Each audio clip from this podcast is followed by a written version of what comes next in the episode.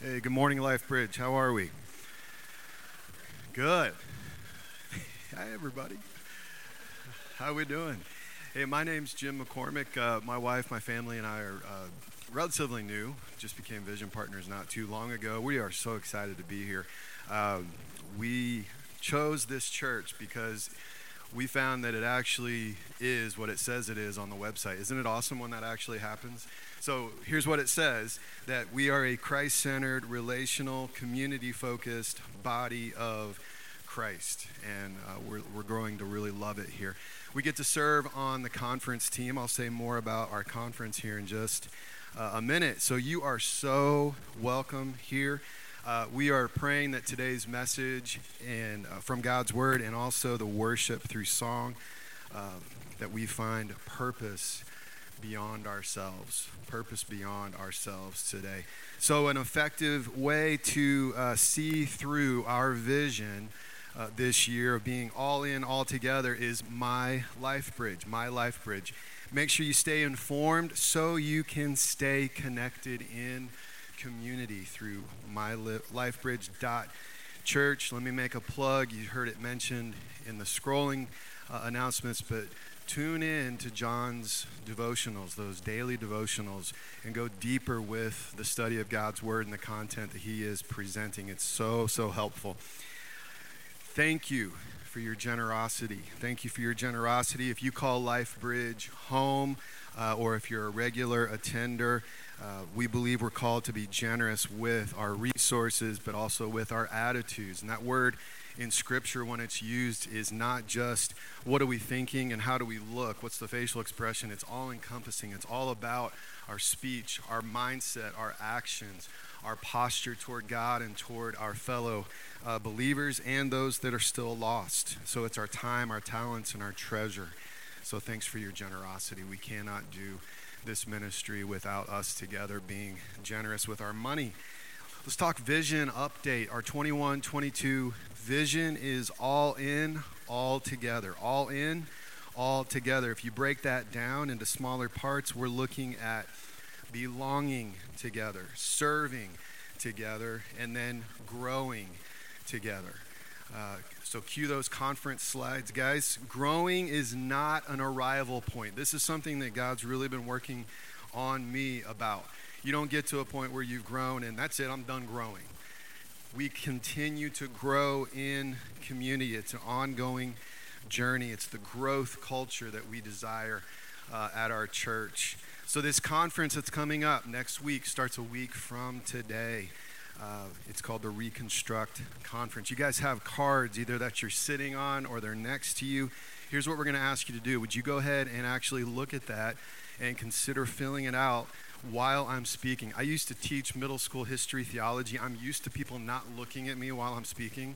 So it's okay. You can, you can start filling your things out right now, and then you'll have an opportunity to just pass those to the middle aisle, and we'll collect those for you here in just a minute. Okay, confession time, real quick.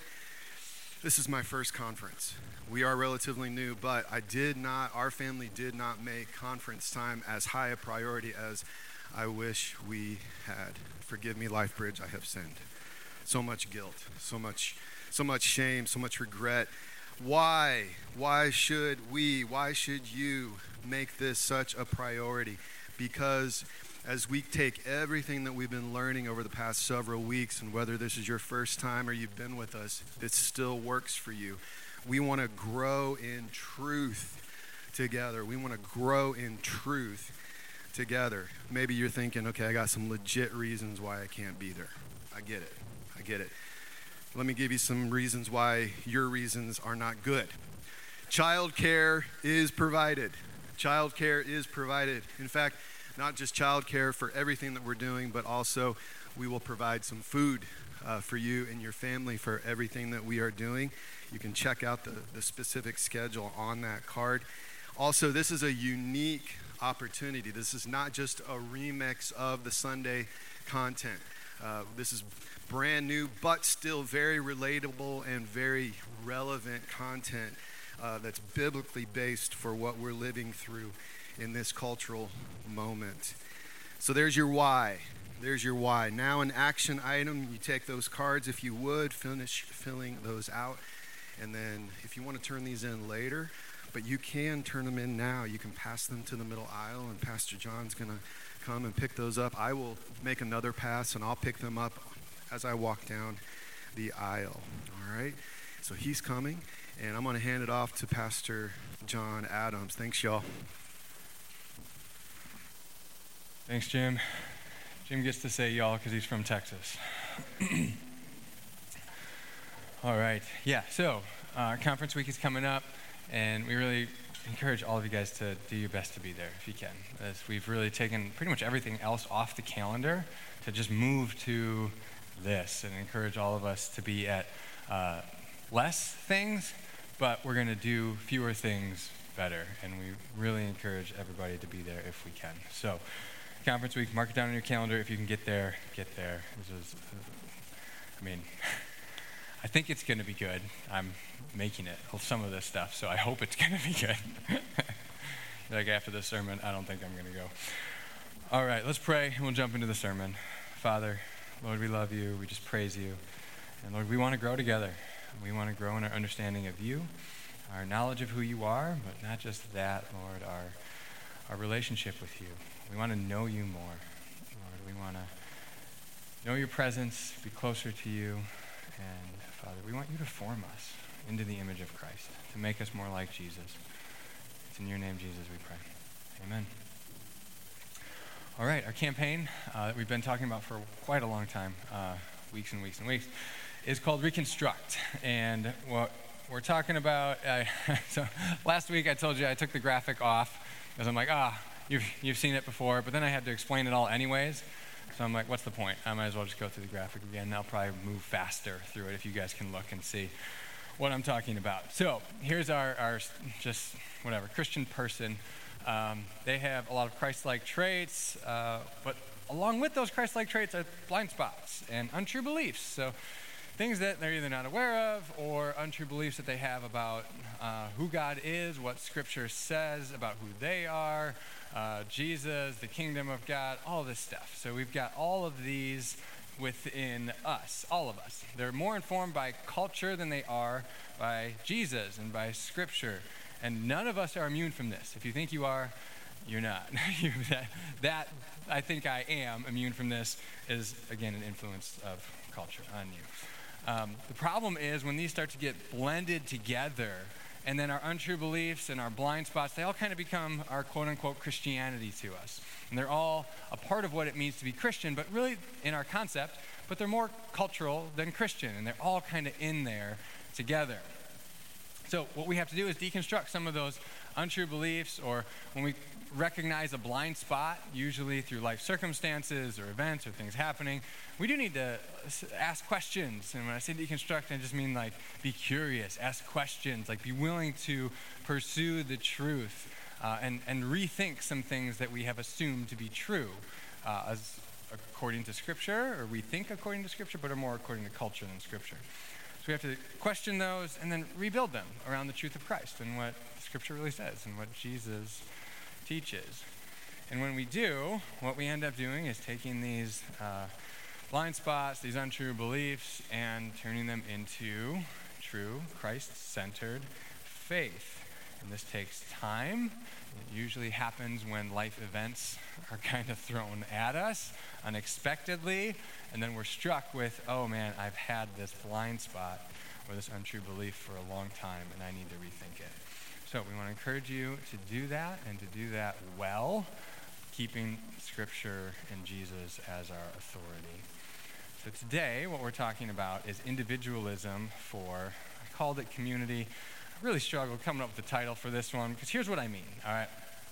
Uh, individualism for a biblically based understanding of the self as a part of the collective whole. How's that for a title? it's terrible, right? It's a terrible title, so I went with individualism for community. Um, but that's what I mean when I say that. I mean an overemphasis on individualism to the neglect of the collective whole and our collective identity or our community identity. Both are needed. we need an individual, a concept of who we are as an individual. We need to know uh, the, the individual message of salvation by grace through faith, and we need to present our faith to God and express our faith and trust in Him. That individually that happens, but we also have to have a sense that uh, we are not just alone on an island. We're called to exist in community. And how do we then live in community? Uh, our cultural emphasis is much more towards the individualism side of things than towards a collective identity or community identity side of things. And to get at that, I think a quick story is probably the best way to illustrate it. Um, one of the podcasts that I've linked you to this week is in the Holy Post. And Skye Jethani, he interviews uh, a professor named E. You know how professors are. They just like, their pen names, they just go with the, their first initial. It's, he goes by E. Randolph Richards. That's how you know you've made it as a professor, is when you can, you're known as E. Randolph, right? Um, so this, he was formerly a missionary and he was working in a foreign country. And he was having dinner at a church member's house after, after church one Sunday and he could see them kind of talking in their native language, so he couldn't understand in the kitchen, in the other room. Um, and they were talking very seriously, and he didn't know what they were saying. But eventually, they kind of came in and they uh, expressed to him, like, could you help us with this dilemma that we have? We have a really big problem in the church. They were leaders in the church. Like, we don't know what to do. Um, a, a couple in the church has sinned, and we don't know. We would love your input on how we should handle it. And he's like, you know, I can't really speak into the situation if I don't know what they have done. And so they told him the story. And essentially what they, this couple did was eloped. They, they went and got married on their own, someplace else, apart from the community. And in their minds, this was a, a grievous sin. And they're like, do, should we, should we like kick them out of the church? Like, what, what do we do? And it's in that moment that he recognized his individualism bias, that his culture was completely different from theirs. Okay? In our culture, we hear a story like that and we're like, let's write a book. Like, this is a movie. This is the stuff we write songs and movies about, and we celebrate it. We celebrate the person who has, who has unshackled themselves from their former life or their community and found love and they were willing to pursue it at all costs, even if it meant running away, because it's a love story. And it's so that he would leave everybody to go with me, right? That's our cultural bias. For them, they're like, the expectation was for them to meet with their parents, for both of them to get to know their families, to gain their family's approval, to gain their broader community and their church's approval before they pursued this major step in their life so that they could all speak wisdom into their lives. And for them to elope was a great betrayal of their, of their family's trust and their community's trust. So, first, we have to admit that we do have a very strong individualism bias. That we, cele- we would celebrate something like that, and for them, in that culture, I say that only to illustrate that our culture is very different from a lot of other collectivist cultures around the world. And oftentimes it takes, as we've been saying throughout this whole campaign, it takes somebody from outside of our culture to point out our blind spots that we often don't realize. So, to be totally clear, individualism in our community, in our society, has, in the West, has brought really good things that I'm not, I'm not encouraging us to move away from. Things like human dignity, the value and the worth of each individual person. In some collectivist cultures, they would readily sacrifice one individual for the good of the whole if they thought that that would be better for the whole community. We don't do that here, and that's right. And that is a uh, based, I think, on, in my perception, is based on a Christian ethic, and that's what the West has developed that from. So I think that's absolutely true and necessary. I'm not advocating that we move away from that. Individualism has brought a lot of good to our society. But for us, it's the overemphasis on individualism that has ended up causing a lot of problems and distorted a lot about our Christian faith. It's led to three things. There's more than this, but these are the three that I'm emphasizing today. And uh, there, are, there are others that I have emphasized a great deal over the last year or so. First is a hyper individualized gospel. Individualism has led us to a hyper individualized sense of the gospel. When we talk about the gospel, if I were to say the gospel to you, some of you in here are imagine you're all are imagining probably three things. One sense is the four gospels, right? The gospel, Matthew, Mark, Luke, and John. I was reading the gospels the other day. I mean, I was reading one of those four books. Another sense is uh, someone shared the gospel with me, right? That means when we're using that, we're using it in the sense of the salvation message the message that God loves you, that Jesus died on the cross for you, that he rose from the dead, and it is by faith and trust in him that we are then justified and made right before God, and that he has taken our sin on the cross. That individual sense of the gospel. But there's a third sense, and most likely most of you are thinking of those two. There's a third sense in which the Bible talks about the gospel, and that is the gospel of the kingdom. The gospel of the kingdom. This is how Jesus most often uses the gospel, especially in the Gospel of Matthew. Three of the four times that Jesus says the word gospel is in this phrase, the gospel of the kingdom. And when we talk about the gospel of the kingdom, it is a cosmic gospel that Christ is Lord over all creation, that he is going to return one day and make all things new and uh, remake heaven and earth. That, so in our hyper individualized culture, if, if we don't have that third sense of the gospel, we're missing out on a lot of what Jesus had to say. We're missing out on a lot of how we are supposed to live as followers of Christ. And we'll discuss that more later. The second thing that it has done, and this isn't unique to Christian circles, but it shouldn't be in Christian circles as it is in the rest of American culture, but the erosion of authority erosion of authority.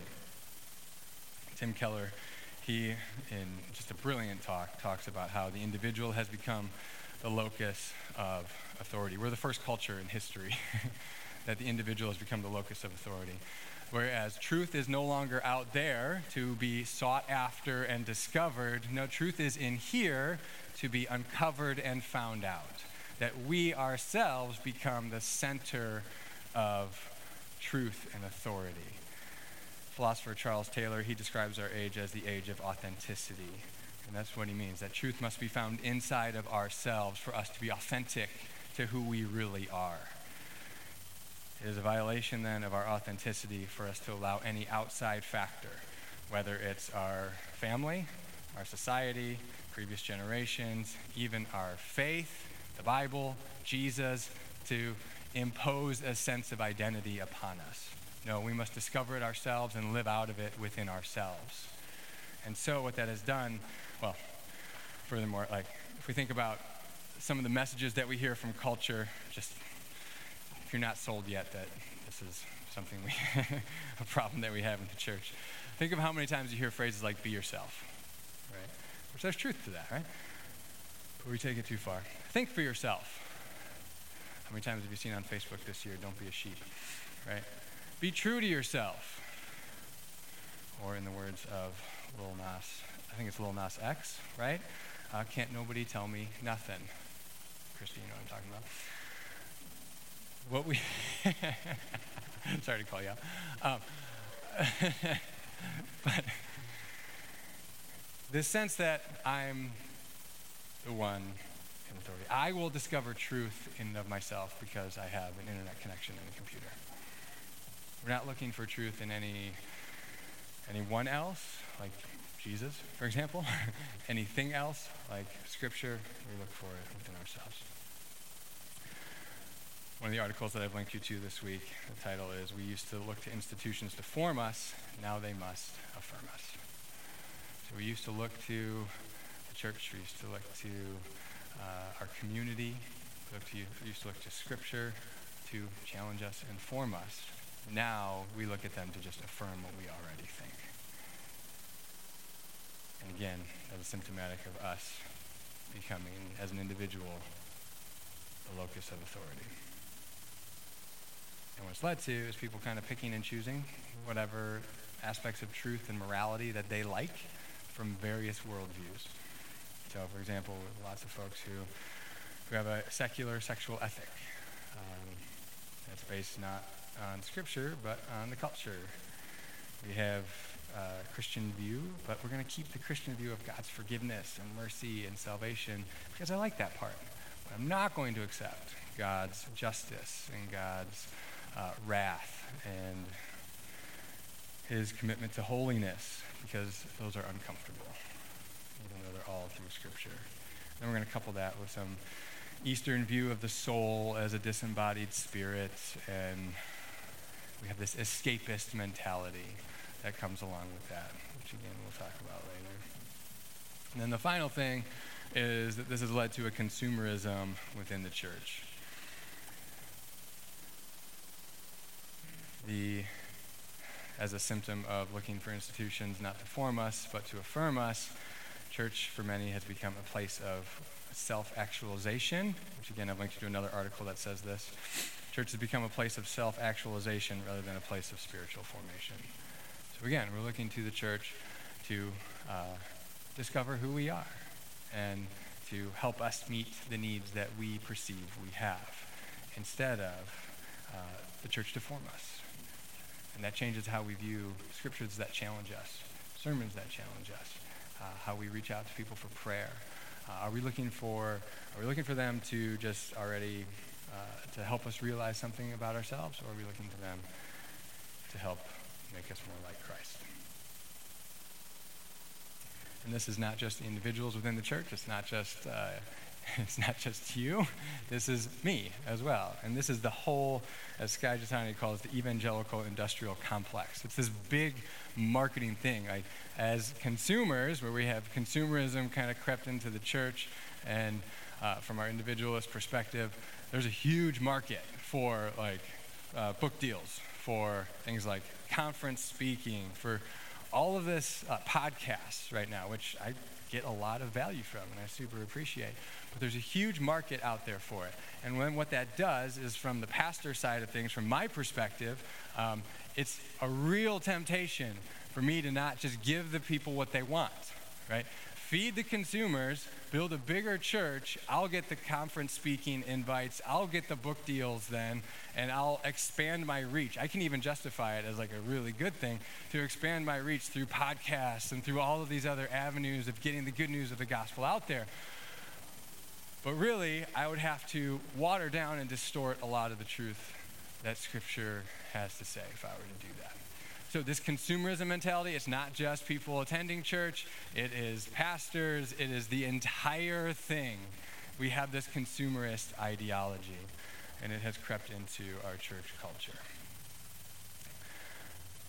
There's one story in the Gospel of Matthew where Jesus encounters this Roman centurion, and it is this beautiful little story that some of it kind of goes over our head because because it's in a different culture, we don't really see it the same way. But it emphasizes all three of those, all three of those distortions uh, to the gospel, to the whole truth of Jesus that um, we just talked about. All three of them are in here. So let's read it. When Jesus entered Capernaum, a centurion, a centurion was a Roman soldier who was in charge of a 100 soldiers. And again, at this time, uh, again, I haven't said this yet today. Um, at this time, there were, uh, Rome was occupying uh, the nation of Israel. So Rome is the occupying force. Uh, they're in Capernaum, and the Jewish people weren't cool with that. The Israelites hated that Rome was there. And so this guy represented their subjugation. There were many Jewish factions that wanted to go to war with Rome and overthrow them at this time, that were willing to kill this man because he was a Roman centurion. So, this Roman centurion, he came to Jesus, he asked for help. Lord, he said. Okay, so gospel writers, they do this a lot, and, and we, should, we need to see it. His, even how he addresses Jesus, Lord. He doesn't address him as teacher or rabbi. He, he's emphasizing here that he views Jesus as of a higher social status than he is. He calls him Lord. And remember, this guy is a powerful dude. He's got a hundred soldiers at his command. If he wants something done, send the army. we'll get it done. If you're causing disruptions, we're going to arrest you. We'll throw you in jail. We might kill you. We have the authority and the power to do that. This guy has great power. And even he recognizes Jesus is far superior to him. So he calls him Lord. My servant lies at home paralyzed, suffering terribly. You'll notice in this exchange that he doesn't ask for anything. this guy doesn't even ask Jesus for anything. He is, essentially, but the word that comes to mind in this exchange is he's unassuming. He's completely unassuming. And he's very humble in his approach to Jesus. Contra our consumerist Christian culture today. Jesus said to him, Shall I come and heal him? Remember, he just said, My servant is suffering and he's paralyzed. And Jesus is the one who offers to come and heal him. And again, we miss this because we don't live in a collectivist culture like they did, but in this culture, somebody who is of, of, a higher social status would never go to somebody of a lower social status. So that's where, like in the, uh, in the parable of the prodigal son, when the father runs to his son when he sees him far off, that is completely countercultural. That doesn't happen. Like, no, no. If Jesus is the Lord, if Jesus is of a higher social status than you, you bring your sick servant to him. He's busy, he's doing other, more important stuff. If you want to meet with him, go to him. That's how the culture would interpret this. So when Jesus says, Shall I come and heal him? Like, whoa. That's already super countercultural, super compassionate, super loving on the part of Jesus. The centurion replied, Lord. Again, emphasis, Lord. Matthew is making it obvious. This guy views Jesus as his Lord, as his superior. I do not deserve to have you come under my roof. What he could be getting at is either that, what I just mentioned, how Jesus should not come to him because he is of a higher social status, or he doesn't want Jesus to come and be, uh, if he's in, if Jesus were to enter his house, he would be ceremonially unclean according to the Old Testament Jewish law. So he's like, out of respect for you, don't come. It's one or both of those in play here that this guy suggests Jesus doesn't need to come into his house. But just say the word, and my servant will be healed. But he also knows that Jesus has great power. That Jesus doesn't even have to be there to heal his servant. He can just say the word, and it would happen. For I myself am a man under authority with soldiers under me. Again, note the emphasis on authority in this passage. I tell this one, go, and he goes. And that one, come, and he comes. I say to my servant, do this, and he does it. And you guys can come on up. When Jesus heard this, he was amazed and said to those following him, Truly, I tell you, I have not found anyone in Israel with such great faith. Again, remember, Roman centurion, occupying force. His job is war. And Jesus says, This man has greater faith than anyone that he's found in Israel. Israel is supposed to be the chosen people of God who have the prophets, who have the Old Testament scriptures, who have been waiting and looking for the Messiah for centuries. And they missed it. And this guy has greater faith than anyone in Israel. Because again, he emphasized Jesus is Lord. He knows Jesus can heal. He's put his faith in him. I say to you that many will come from the east and the west and will take their places at the feast with Abraham, Isaac, and Jacob in the kingdom of heaven. So now here, Jesus is expanding the, the vision of the gospel. He's referring to the gospel in this third sense. The, the kingdom of heaven, the good news of Jesus is that his community, his people, the people of God is expanding just from the people of Israel. It is growing to all the Gentiles, to all of the earth. And it is done by individual expressions of faith, but now it is growing. And the people of Israel, who are, are incriminated here in verse 12, the subjects of the kingdom will be thrown outside into darkness where there will be weeping and gnashing of teeth. What he's getting at is you're not a part of God's people just by your uh, lineage being traced back to Abraham. You are a part of the people of God by faith in Jesus.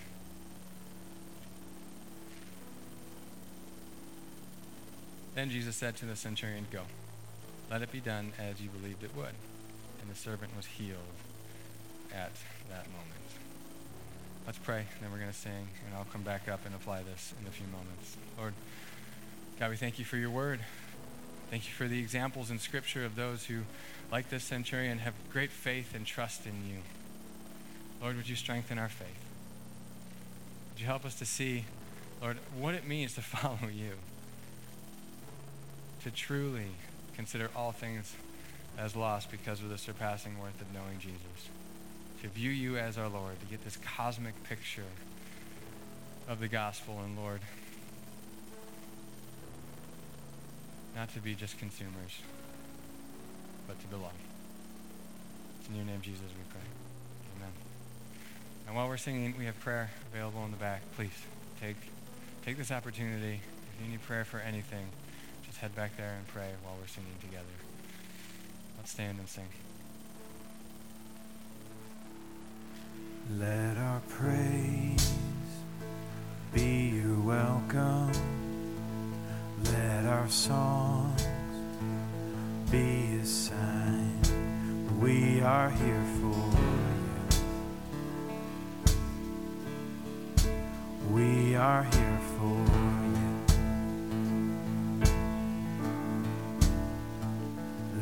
Your bread come from heaven. Fill our hearts with your light. We are here for you. We are here for you.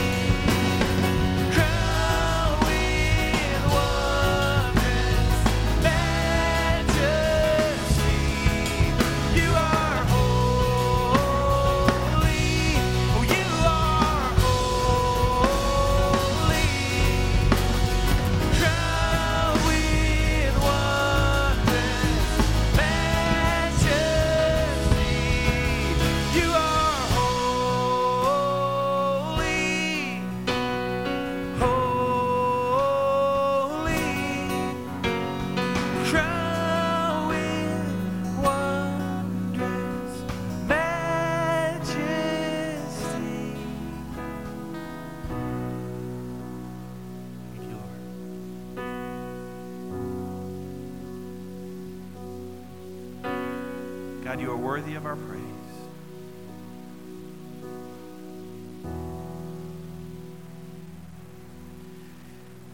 God, I confess times that I have forgotten how great you are, Lord. Where I put myself at the center of what it means to to live out faithfully, to follow you, Lord. God, help us this morning to refocus around Jesus, around the gospel of the kingdom, around you, God, around your will for our lives, for this world. In Jesus' name.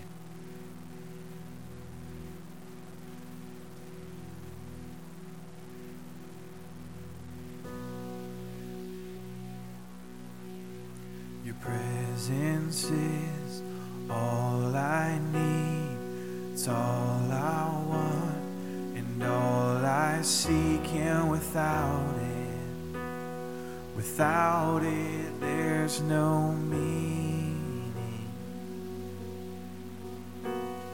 Your presence is the air I breathe, the song I sing, and the love I need. And without it, without it, I'm not living. So I will exalt exalt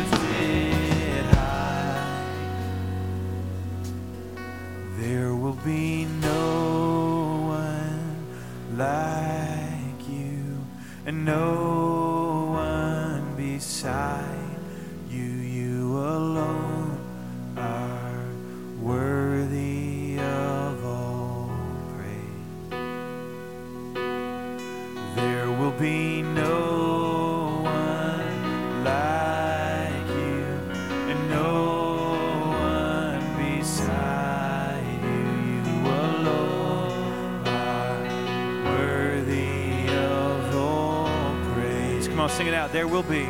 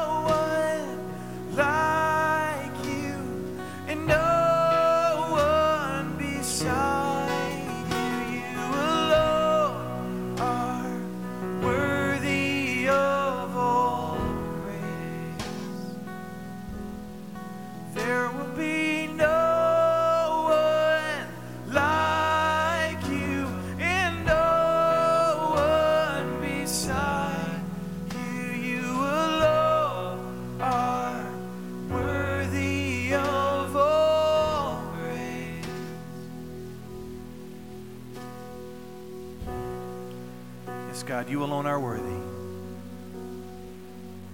You alone are worthy. God, we thank you that we can rest in that, Lord, in a, in a world where there's so much changing, so much we don't know. God, that we can trust in one thing. That's you. You alone are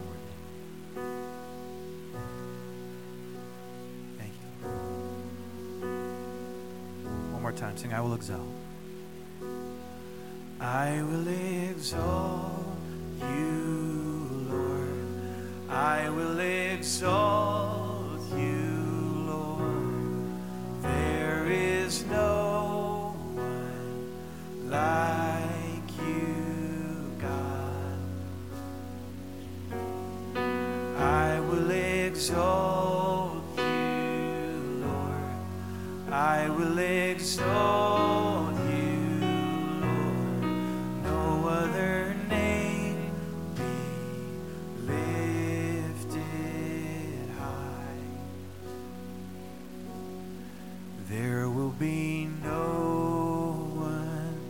like you, and no one beside you. You alone are worthy of all praise.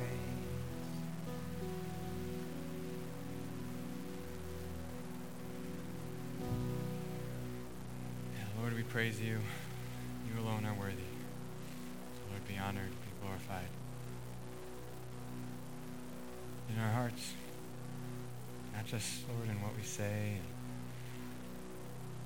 ways that we can posture ourselves on the outside, but genuinely, Lord, from our heart. We want to honor you, we want to glorify you. Only you are worthy. In Jesus' name, amen. You guys can have a seat for a few moments.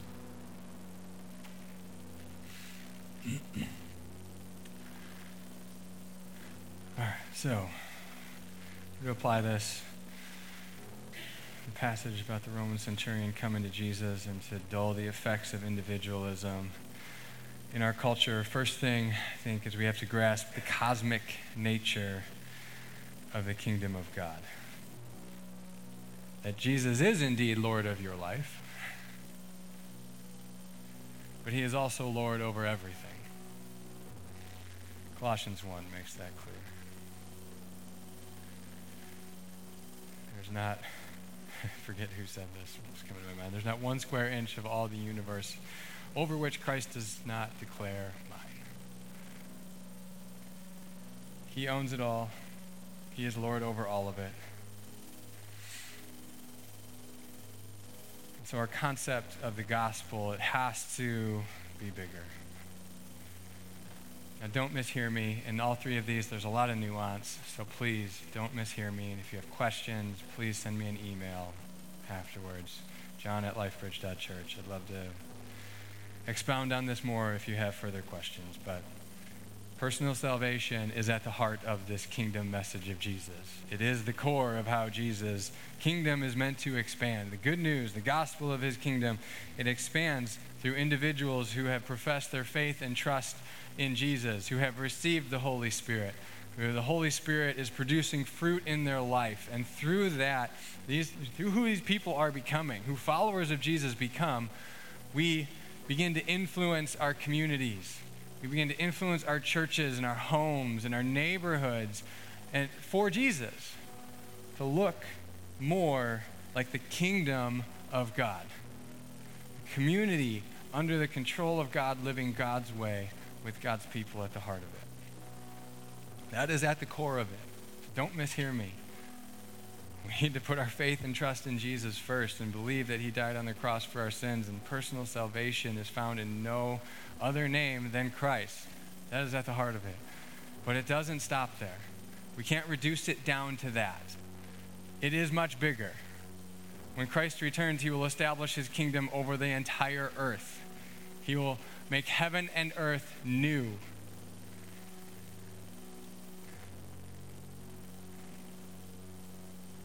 And when we reduce it down to personal salvation, we just miss so much of the glory of Jesus. When we think of him being Lord and ruler of all creation over all the universe, that just blows our mind. Jesus looks more glorious, more, uh, more amazing than we could ever imagine. The universe is huge. And Jesus owns all of it. He created it all through him. It's unreal. And again, it is not less than personal salvation, but it is more than personal salvation. When we reduce it down to personal salvation, what we do is we just view the gospel and the good news of Jesus as our get out of hell free card. And so when we do that, who cares if society is in turmoil? We can live in our little isolated holy huddle and forget about the rest of it. Who cares about the poor? Who cares about children who don't have a place to live? Who cares about racism in America? Who cares about the environment? Let's exploit it for all it's worth. It's all going to burn, anyways. It's terrible theology. it's bad theology. And when we boil it down to just our get out of hell free card, that's where we go. Who cares about the rest of it? We can just exist in our holy huddles and leave the rest of the world to figure it out for themselves. It's not the gospel of the kingdom. It's not the good news of Jesus that the church is supposed to be representing to the world. And then next, to dull the effect of consumerism that individualism produces in our culture, one of our main emphasis this year is to belong together as a community. Not in like a weird way, but just sense this belonging that, that we need one another, that we need community, we need the church, our church family. We say family not lightly because that's what we're getting after with this idea is when you belong together, you don't fear the hard conversations. You don't fear that this person is going to leave. You can challenge one another. And now, again, nuance here. Don't mishear me with this consumerism talk. Say if you need help, to not reach out because you feel like you're being a consumer. That's not it. When you belong together, when you need help, you feel comfortable reaching out and asking for help. Whether it's prayer, whether it's financial needs, whatever. You feel comfortable asking for that. And others in the community love to help when they can. And when you're doing well and somebody else is hurting, then you can be the one to help because you belong together. And your sense isn't just, I'm here to get, uh, to, for my self actualization or to get something out of this community and then be done with it so that if they challenge me, I'm out. No, we're, we're here to form one another, to look more like Jesus together, and to glorify God together. And we have this concept of the church as here to help form us, to make us more like Jesus. We can belong. Now, if you're really paying attention to the big picture of the campaign, you know I've told you not to be tribal. and now I'm telling you not to be individualistic. So what do I do, man? How do I think about this? Paul says it so well in Romans 12, his concept of the body of Christ. He expounds it. So this is his favorite analogy for the church, and it's such a good one. He says, For just as each of us has one body with many members, and these members do not all have the same function, so in Christ we, though many, form one body, and each member belongs to all the others. So here Paul affirms our individual identity, right? We are each a member of the body of Christ, that we have to affirm our individual identity and know who we are and know God ha- how God has gifted us to participate and be a part of his community. We have to know that we are a child of God and believe all those truths that Scripture tells us about who we are. But then we don't just belong to ourselves, we belong to the community, each to one another. And this body is such a good example.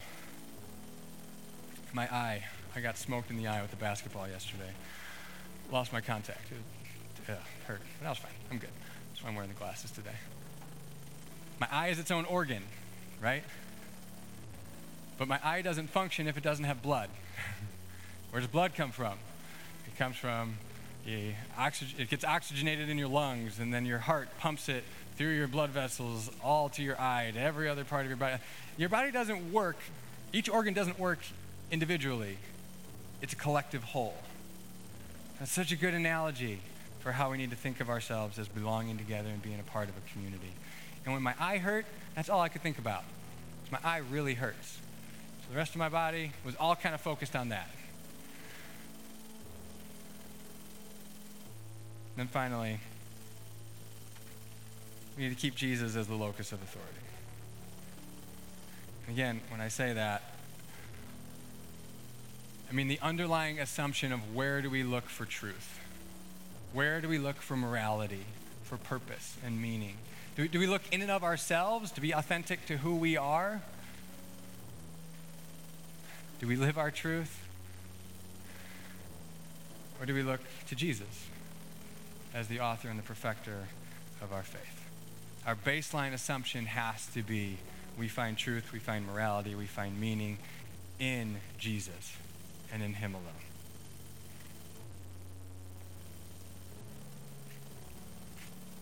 I don't know if I said it at this service, but if we try to take bits and pieces from all these different religions and all these different worldviews to form our theology and our concept of faith, what we end up doing is completely rejecting a lot of what Jesus said.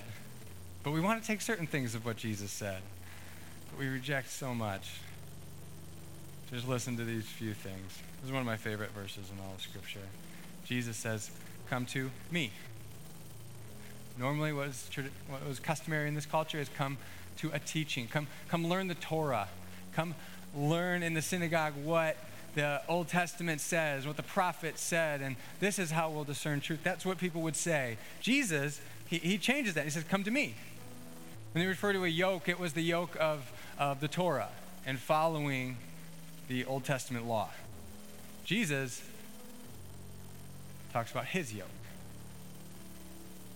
I will give you rest, he says. Take my yoke upon you and learn from me, for I am gentle and humble in heart, and you will find rest for your souls. For my yoke is easy, and my burden is light. If we look at the I am statements of Jesus, John 14, 6, I'm not throwing these up on the screen, I'm just going to rapid fire. So just, just hear the big overall theme of what I'm saying here and what, what Jesus says. Jesus says, I am the way, the truth, and the life. No one comes to the Father except through me. He says, I am the vine, you are the branches. If you remain in me and I in you, you will bear much fruit. Apart from me, you can do nothing. I am the bread of life. Whoever comes to me will never go hungry, and whoever believes in me will never be thirsty. I am the light of the world. Whoever follows me will never walk in darkness, but will have the light of life. I am the gate for the sheep. All who have come before me are thieves and robbers, but the sheep do not listen to them. I am the gate. Whoever enters through me will be saved. They will come in and go out and find pasture. The thief comes only to steal and kill and destroy.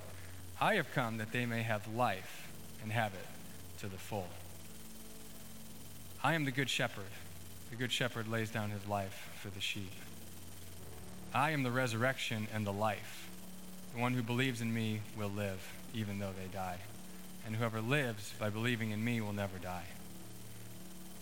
Very truly, I tell you, before Abraham was born, I am. That last one, he's claiming to be God. Taking all of those, does it sound like Jesus has left it up to us to decide what's true for me? He hasn't. He hasn't given us that option. If we take anything that Jesus says, we must take all of what Jesus says. And base our life on Him. And we shouldn't fear to do this because Jesus is good. And His words are true. And He proved it.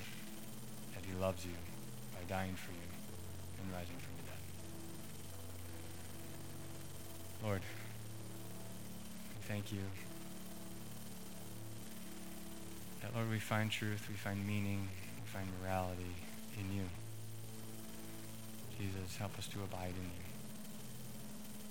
to know you more. That as Paul says, we would be willing to consider everything as a loss because of the surpassing worth of knowing you. Jesus, you are our Lord.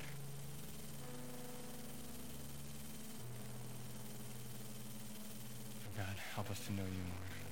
Would your spirit just awaken something in us? Something, Lord, that we didn't know was there. But Lord, we sense your presence, and in doing so, we know that we were made for you.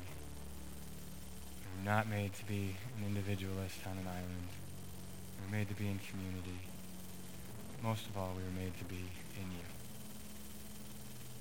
Lord, help us find our identity in you, in your church.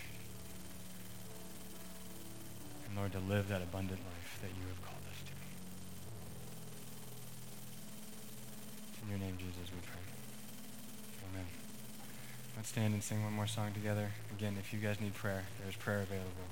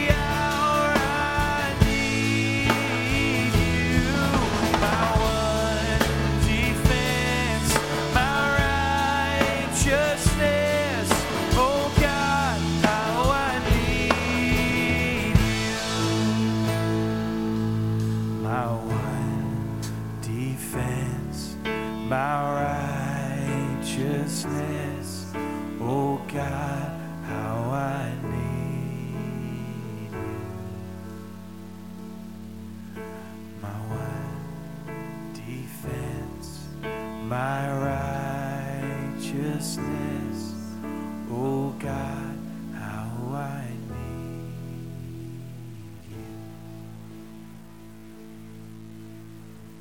Yes, Lord. Can we acknowledge that we are in desperate need of you, in need of your presence, in need of your goodness, in need of your power in our lives. God, as we're surrounded by things in our world that tell us to put more and more focus on ourselves, would you help us? Would you lead us by your Spirit to continue to keep you at the center, to keep Jesus at the center of our lives? God, that we would not be believers in a individual gospel, followers of an individual gospel that's just about me. Lord, but we would have a bigger vision that's grounded in your truth, in your kingdom, in seeking after your kingdom. We love you. We love you, God, and we thank you, Jesus, that you are making all things new, that you've renewed our hearts, you've renewed our lives, you are renewing this world. You've invited us into that story, and we thank you, God. In Jesus' name we pray. Amen. Thank you guys so much for worshiping with us. If you need prayer, uh, don't hesitate to, um, there's prayer in back, or you can grab one of uh, the pastors as well. You have a wonderful week.